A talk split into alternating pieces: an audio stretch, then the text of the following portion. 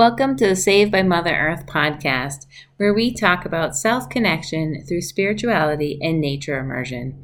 I'm your host, Heather Webster, and I'm so excited to have you here today. Today, I had the great honor of interviewing Tamara Hurl. Tamara is a leadership coach who supports women who are passionate about helping society's dysfunctional systems transform. Her clients learn how to use art and nature to connect with universal wisdom and support, and then take their inspirational ideas back into the systems to help them reimagine how to do things. What sets Tamara apart from other coaches is her ability to weave experiential practices into coaching sessions. So without further ado, here's an interview with Tamara. Awesome. Well, welcome, Tamara. It's so great to have you on the Saved by Mother Earth podcast. How are you today? Thank you. I am happy to be here and I'm doing really well. Awesome. Is it cold where you are today? Or are you? Oh, I think it's going to be in the fifties. So I'm oh. going to, I can't wait to go outside pretty soon and, and hang out with, with nature. Oh, beautiful. We started at five degrees this morning. So oh, we're. I'm up in New Hampshire, so it's a little bit chillier. Um, right. But it's, it's nice to kind of still get out, even in this weather, when it gets like in the teens and bundle up. There's something about that crisp air. I know it's, it's magical. That's for sure. So tell us a little bit about kind of your story and how you got to where you are and how it connects with self-connection and nature. I know you're big into nature. Yes, I am. Well, Heather, I, I always loved nature, even as a, as a young kid. I mean, I wasn't, I wasn't one that would like pick up worms and play with them and stuff like that, but I really enjoyed being out in nature. I remember um, when I was in uh, middle school, I particularly remember I would go out and, and just walk. There was a pasture, an open pasture next to where we lived, and I would just walk for hours. And I just felt so accepted there and so welcome and so at peace. So I, I kind of always have had this connection to nature. And when I was graduating high school, I had no idea what I wanted to do. At first, I thought I wanted to be a nurse, but I get kind of queasy at the sight of blood. So I thought, well, that's probably not the best thing.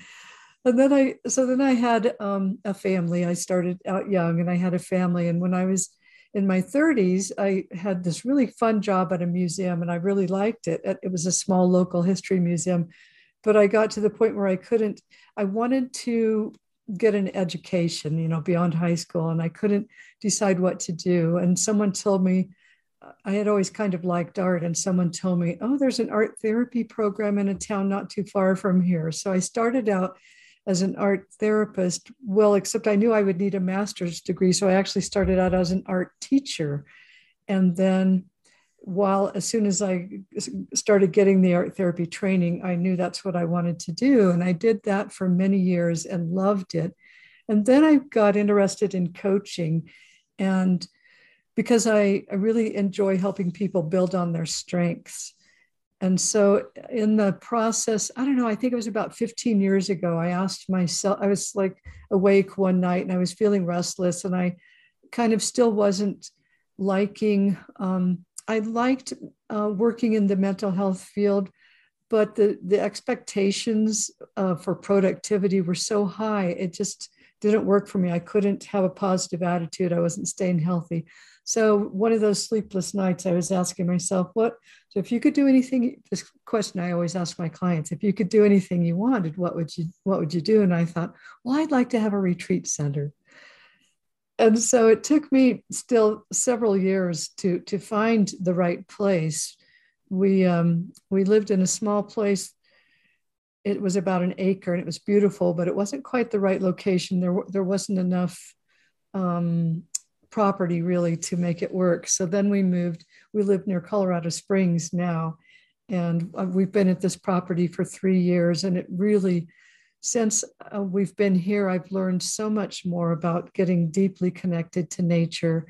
And my passion now is really helping, using nature and art as a tool to help people who are they're either part of some of the systems that are kind of dysfunctional, or they are, are out or ready to get out and want to get out. And so I support them. I help them get rejuvenated in nature and learn how to see nature as an oracle, a, you know, a, a way to get connected with divine wisdom and guidance. Wow. Um, sorry, I'm writing that down. Nature as an oracle. I love that, that statement. So that you said so much, and to kind of go back to what you, which I love, um, you went to go back to like when you were young, you were talking about how in nature, you felt welcome and at peace. And I think that's something that children and adults have a hard time sometimes in situations where they're living or they're working or just being, where they don't feel completely welcome or at peace. Mm-hmm. And so I love that idea. And I think thinking back to my experience with nature and my current experience with nature, it's so, it, it, that's the essence of it, of that everybody is welcome and we are nature. Mm-hmm. And this idea of that you can get outside and be accepted. And now we're talking a little bit like you could be accepted by the trees, the animals, all of that, depending on kind of how you come into nature. Right. So can you talk about kind of how you experience that relationship between you and the world around you when you're outside? Sure. And it's, it's really, it's, it's an ongoing journey for me. I call myself sometimes a recovering workaholic, because even, even now, even though I, I like, it's like I know better. Um, but what I really notice is that um, the way that I come into nature is very important, because I've noticed that if I'm, I can, I can even be walking slowly, but if, it, if I'm in my head and worrying about things, you know, my, my energy field is full of anxiety, and the animals can sense that. And I've learned that um, through, uh, I'm, so I'm a certified forest therapy guide, and they taught me about a practice called Sit Spot. And they recommend that you sit there for twenty minutes, because it takes that long for the animals will finally go, okay, I guess she's not going to leave, so I'm going to start doing my thing again. But I've noticed that even now I've, um, I also took some training to become a nature connected coach. And what I've noticed that even the, before, when I walk into my sit spot, I try to walk in slowly and not just be in a hurry. I noticed the other, I had such a magical thing happen the other day. So now I walk fast too, just because to keep my muscles in shape for walking fast, because I noticed after a year of just walking very slowly, every time I went out, then I went to the airport with my family, and I like couldn't keep up with them because I was used to this mindful, slow walking. But so now when I do, so I do a fast walk, but I also do a slow uh, walk where I pause. At, I have three sit spots on our property, and I sit at each one of them and just I offer gratitude. I think that helps a lot. It's just being grateful, just looking around and seeing how beautiful it is.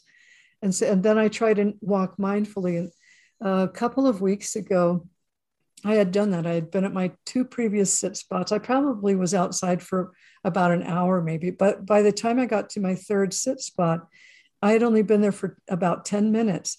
And out of the corner of my eye, I noticed a bobcat about twenty-five feet to my left. And it walked very slowly, and then it stopped, and it was licking a plant. And I was just in awe. I could not, could not believe that, that she felt safe enough to just be there with me. It was such an honor. So I really think that the, the way that we go into nature is so important. In um, Nature Connected Coaching, I learned about a concept called critical edge.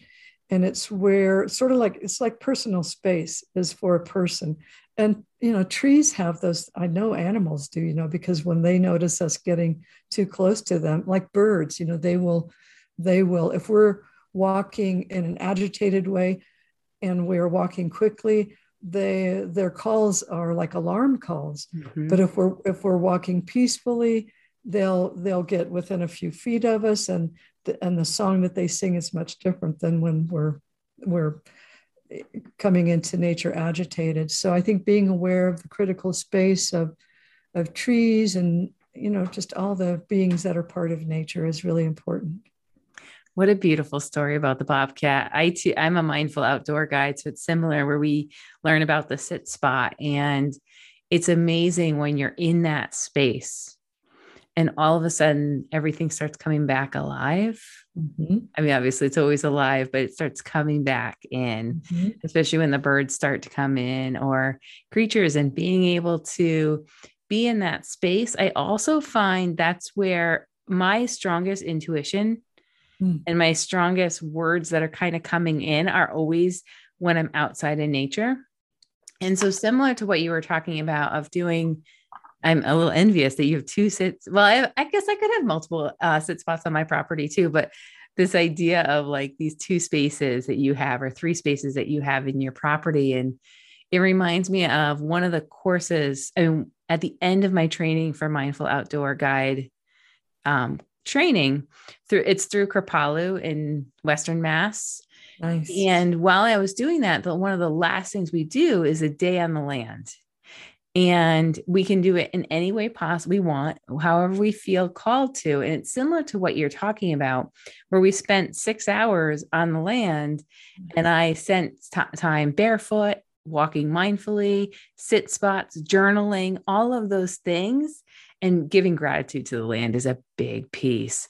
So I totally appreciate and love what you shared about that, because a lot of times people go out in nature thinking that they want to complete a hike. Mm-hmm. They want to get to a summit. They want to get to a certain space, come back, they get in their car, and they don't really even acknowledge everything that had happened around them. Mm-hmm. And having that balance, if that is like, we all have goals of like wanting to, maybe, like you said, you want to be able to stay, catch up in the airport. Right. And so you, you want, sometimes you go for the fitness, and other times you go for the mindfulness, or you can combine the two. Right. And that's how powerful that is. So can you share kind of, how do you combine the two, and what kind of power does that kind of bring into for you? Mm-hmm. Well, sometimes to combine the two, I'll, I'll walk t- to the edge of our, we have eight and a half acres and it's a long, skinny property. So sometimes when I walk to the edge of the property, I'll walk quickly. And then on the way back, I'll walk more slowly, the mindfully, but it, it could also be mixed up. You know, maybe I walk to my first sit spot quickly, and then slowly to my second one, and then quickly to my third one. In fact, I read something about exercise that says that's really, it's it's good to vary it like that if when you're walking, because that helps your body. I don't know what, I can't remember why, but they said that that's a great way to exercise, is to do slow and then fast and then slow when you're walking. That interval training kind right. of, it like yeah. helps boost your heart, but also gives you some break. And for the people that love to get to the summit of a mountain, you can also do that, where you walk up to get to the summit and you sit at the summit mindfully for some time. Or maybe you, on your way down, you decide, okay, half the way you're going to walk really as quickly as you can. And then you have the rest of it to kind of just, so that way you're exiting right in a mindful way versus exiting in this like adrenaline filled. Right. Exactly. Do you find that you get messages while you're out in nature? Oh, definitely. All the time.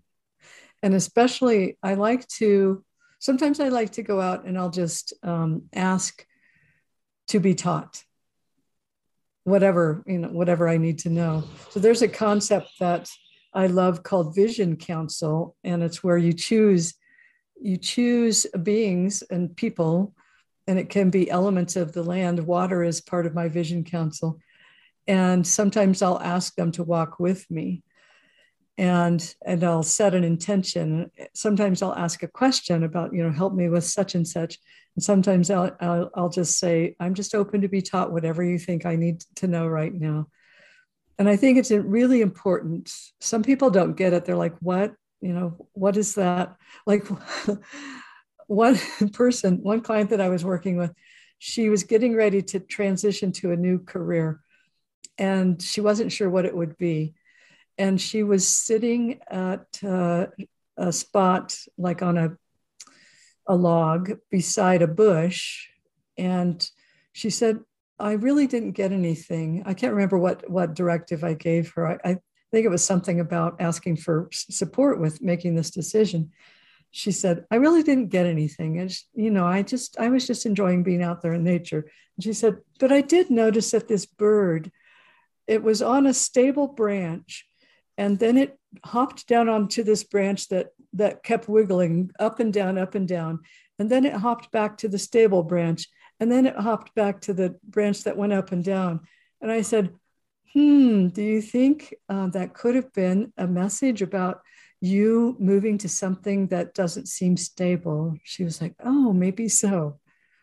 So I think people just don't realize it. I think they have to be taught, they have to be open to it first, that really uh, things could could happen. Because I feel like the universe just, it orchestrates things. Like I've had people, people who like butterflies, then while we're on a hike together, uh, butterflies will come right by them and like fly around them. They have to believe that it's possible that nature and the universe are sending messages to them this way. Yeah. And then they have to learn to interpret the, the messages. Right. And they're so strong too, right? Once you start seeing them, you realize that they're everywhere. I have a friend who um, loves dragonflies, and they represent kind of her loved ones that she's lost.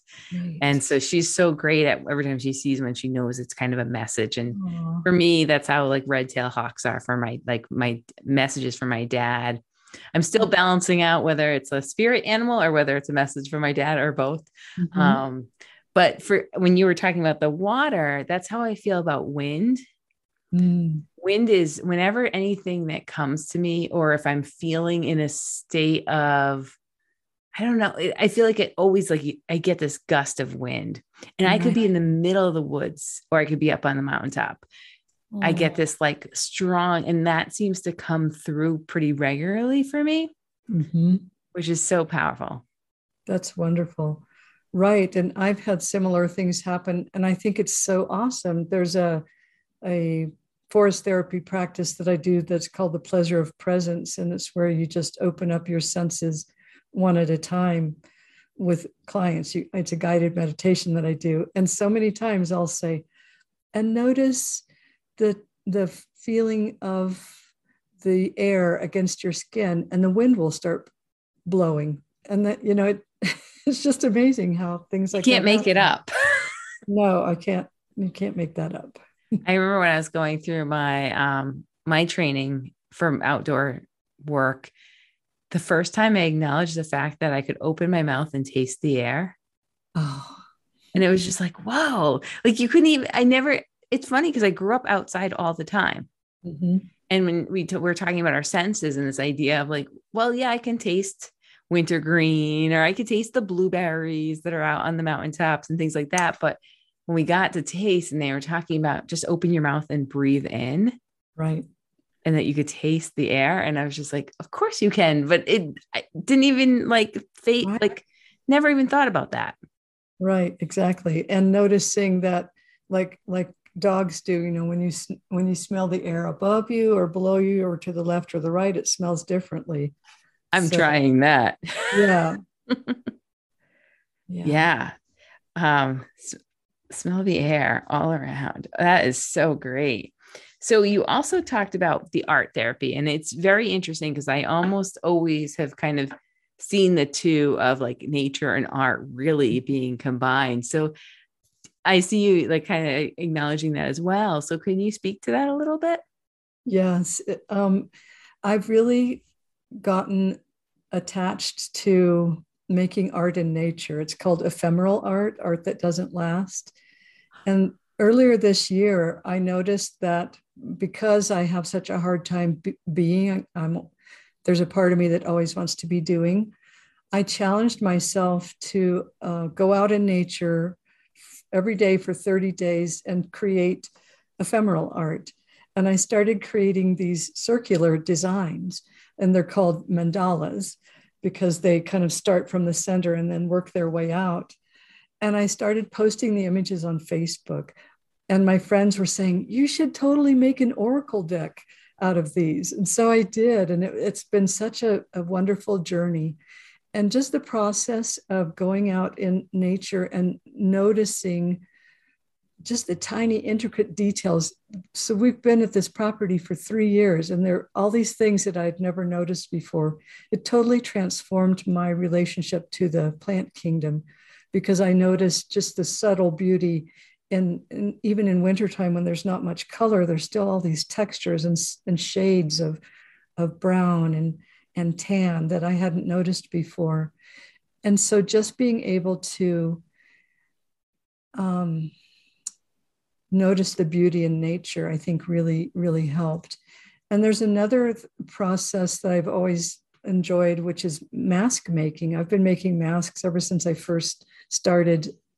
Uh, when I first became an art therapist, I started making masks, and I'm getting, um, I, I have a, a mask. When I got my forest therapy training, I did a, um, we had to do a harvest project. It was really fun. So I decided to make a mask of myself as, as a guide.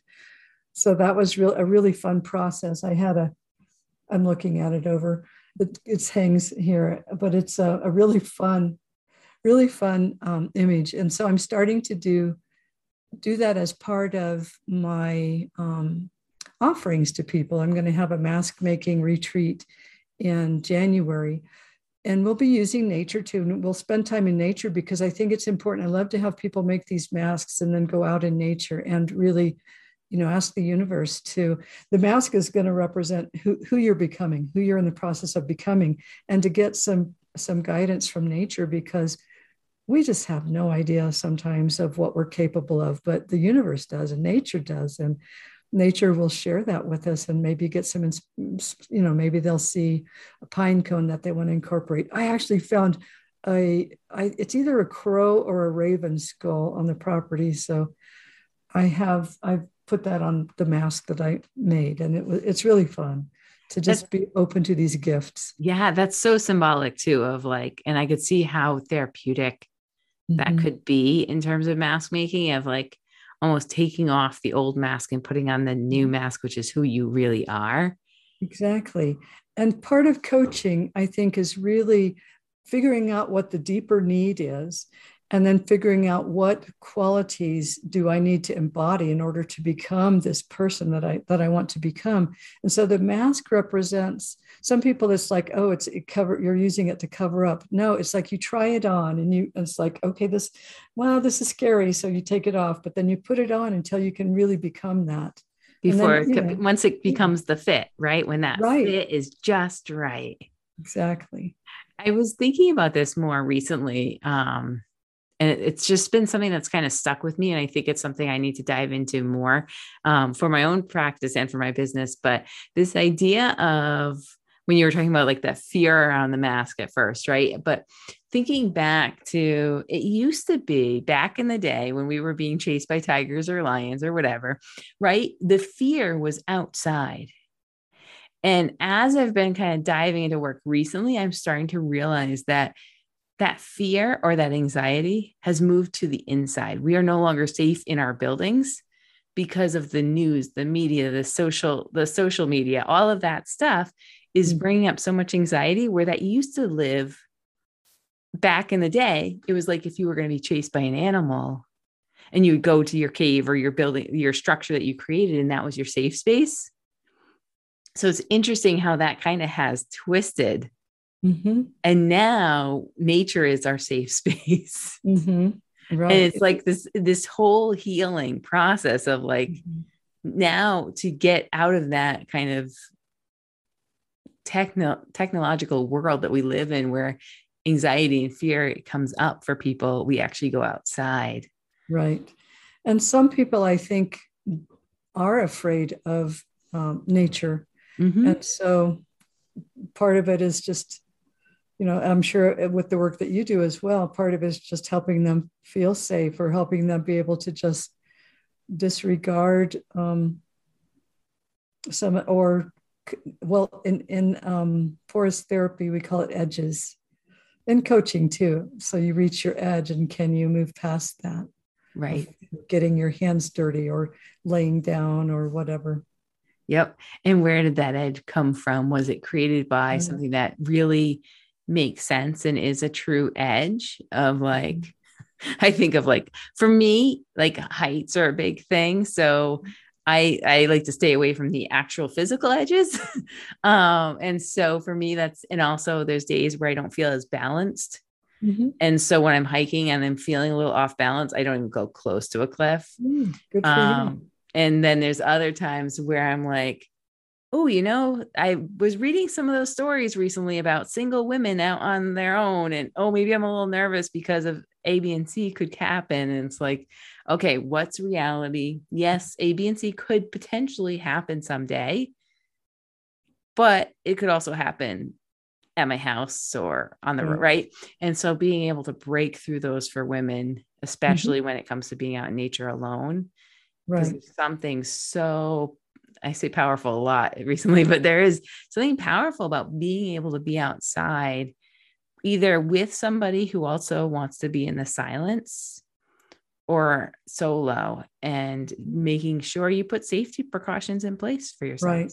Right. Do what you need to take care of yourself. And, and I love what you said about seeing what's real and what's, what's just, you know, fear-based, but not really rational. Right. Because really anything could happen anywhere. True. Good. And just, and when you put things in place, like taking right. courses on how to read a map and with compass mm-hmm. and all those kind of things, or if you're on your, on your own property, you kind of know those safety pieces. Now you talked about the mandalas. Do you typically do those only on your property, or it goes into that whole leave no trace? Right. I I've only done them on my property. I th- I can't think of a time when I've ever, I, I think a couple of times in the recent years, I would build cairns. I think I've done that a couple of times, but I've also read that that they're asking not that people not do that anymore. So yeah, it disrupts the homes of the critters that could be underneath. But right. so for all you people, for all you people, for all of you that are listening out there, um, know that if you do create something out in nature, create it, but then make it so it doesn't last. So you can create it, but then kind of put things back in their place. Mm-hmm. Um, if you're on your own property, no worries. Um, but for, for other things, like the mandalas sound amazing. Now, what is the name of your Oracle? De- I have an obsession with Oracle cards. Oh, it's called the Earth, the Earth Altar Oracle deck. And we'll put the link in the, okay, great. In the show notes as well. Um, cause yeah, Oracle cards are great. So do you have a, like a couple tips for kind of the listeners that would, could help them with their own self-connection, whether when it comes to nature or just in general? Sure. I think it's one tip is just to make a commitment. So even like I did with the thirty day commitment, give yourself a challenge to, to go out in nature every day for thirty days or whatever. Even, even if you have to just look out your window and just be deeply connected that way, or sitting with a houseplant, because some days it might be really cold. It might be snowy or twenty below or something. So of course you don't, you know, make it, make it a little bit out of your comfort zone though, so that you can stretch yourself a little bit. Um, the other thing that I recommend is just the uh, visual journaling is uh, another powerful tool. I know my granddaughter said one time, Grammy, how did you, how did you get healthy? And I said, visual journal. I just did journaling for a long time. I would just journal when I was angry. I could, would even like, sometimes I would push so hard with the pen, it would like rip the paper, but that's okay. But just find a way to, to get your emotions out, because emotions are natural. And we we tend to judge them and think some of them are bad, but just to, emotions are like a wave. And if you can just allow yourself to ride the wave, and then it will pass, and to not stuff it though, but just to give yourself permission for to to be angry, because it's not the emotion itself. It's the way that we express it. Yeah. I love it. So visual journaling, is that different than other journaling? Is, are you drawing pictures, or is it like what, What is visual it is, journaling? It is, to, to, it is different to me it, because I see it as um, the way that I do it is to, sometimes you can start with a scribble and, and finding an image within the scribble. And then let's say that you would see a bird And so just go ahead and, and then draw the bird, just ignore some of the lines and add others, but then add, and then add um, an, a background. So where is this bird and what was happening right before and what will happen after and how's the bird feeling? So, and then, so you've got the image there, but then you add the words around it. And sometimes I like to weave the words into the design. It's just so much fun. Oh, okay. So I'm tell I'm going to totally try this because that sounds amazing. And I like how you're combining the use of words plus the creativity piece, mm-hmm. because then it's, it's almost bringing it into like a full picture, right? Versus just a lot of times people will write words or they'll do, do this thing called a bullet journal. There's so many different ways to mm-hmm. journal.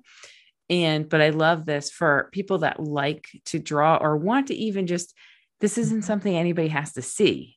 Exactly. So I, I'm imagining back when I was in elementary school, I had an art teacher who was an interesting art. Her name was Missus Laffey, but she never laughed.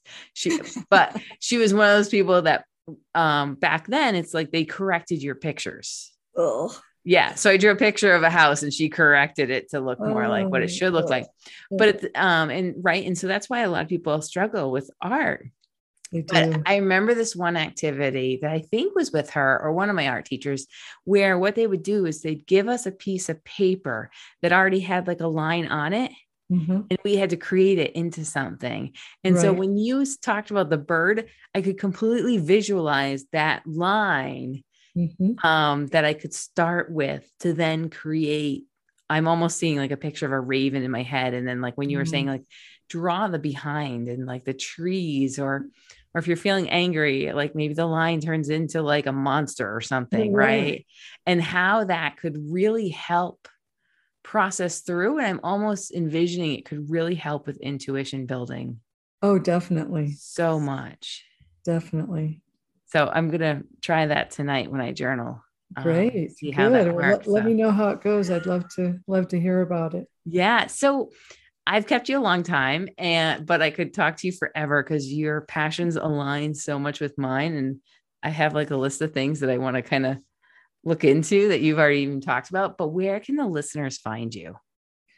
So I have, I'm on Facebook and Instagram and Twitter and LinkedIn. So you, I have a YouTube channel, but the simplest way to find me though, is to go to my website. It's w w w dot the wild divine dot us.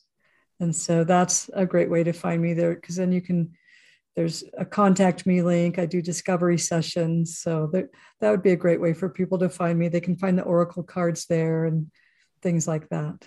Wonderful. And I will put all the links in the show notes, but I, I'll put your website first. So that way they can Uh, click on that and everything will be hyperlinked. So it'll be very easy for you as you're listening to just go in and click on it and learn more.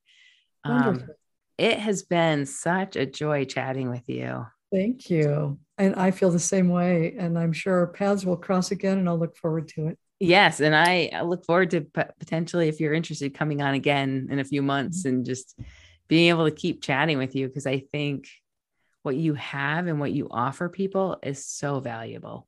Thank you so much. Thank you. Thank you, Tamara.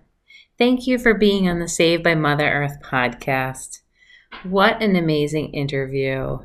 I wanted to highlight a few takeaways from today's episode. Tamara mentioned nature as an oracle. Taking twenty minutes for a sit spot to really take in the acceptance of nature. The idea of critical edge, space of beings within nature, and reaching your edge and then pushing a little bit beyond that. Having gratitude on the land. This idea of having a vision council that walks with you as you set an intention of what you would like your walk to be. And using this idea of art that doesn't last. So creating nature art on your own land, also visual journaling. What great takeaways from today's episode with Tamara. And I'm so happy you all tuned in. And I hope you too have some takeaways that you will try yourself. Also, as the week goes on, feel free to tune in to my Friday sessions of Nature Oracle card pulls on Instagram, where I will be live pulling a card for the collective. I will also be holding on Tuesdays at noon Eastern Time a women's circle where we talk about intuition and insight and dissect it out in a safe space to share how it might align with your goals. Feel free to join me for both of those by going to the show notes and finding the link to my website. Thank you again for tuning in to the Saved by Mother Earth podcast.